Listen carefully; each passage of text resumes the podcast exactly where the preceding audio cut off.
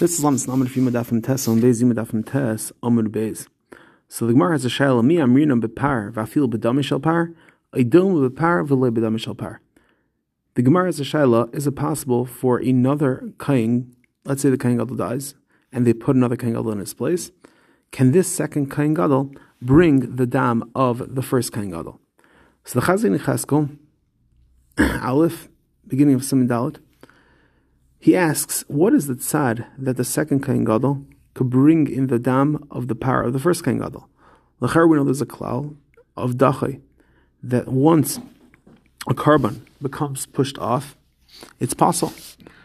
The dam becomes possible. So ask the Chazin Chaskel, the l'chara, once the Kain Gadol, as soon as he dies, l'chara, immediately the dam should become possible. So Chazin Chaskel says we see from this a very, very interesting yisaid that when it comes to the psul of dichay, is only when the etzem chefza is nitche. However, this in this circumstance, that the kain is not around to do the avodah kippur, it's not a chesaron in the etzem chefza. The korban tzad atzma is la krava. And since the korban tzad atzma is la krava, therefore, there won't be a din dichay.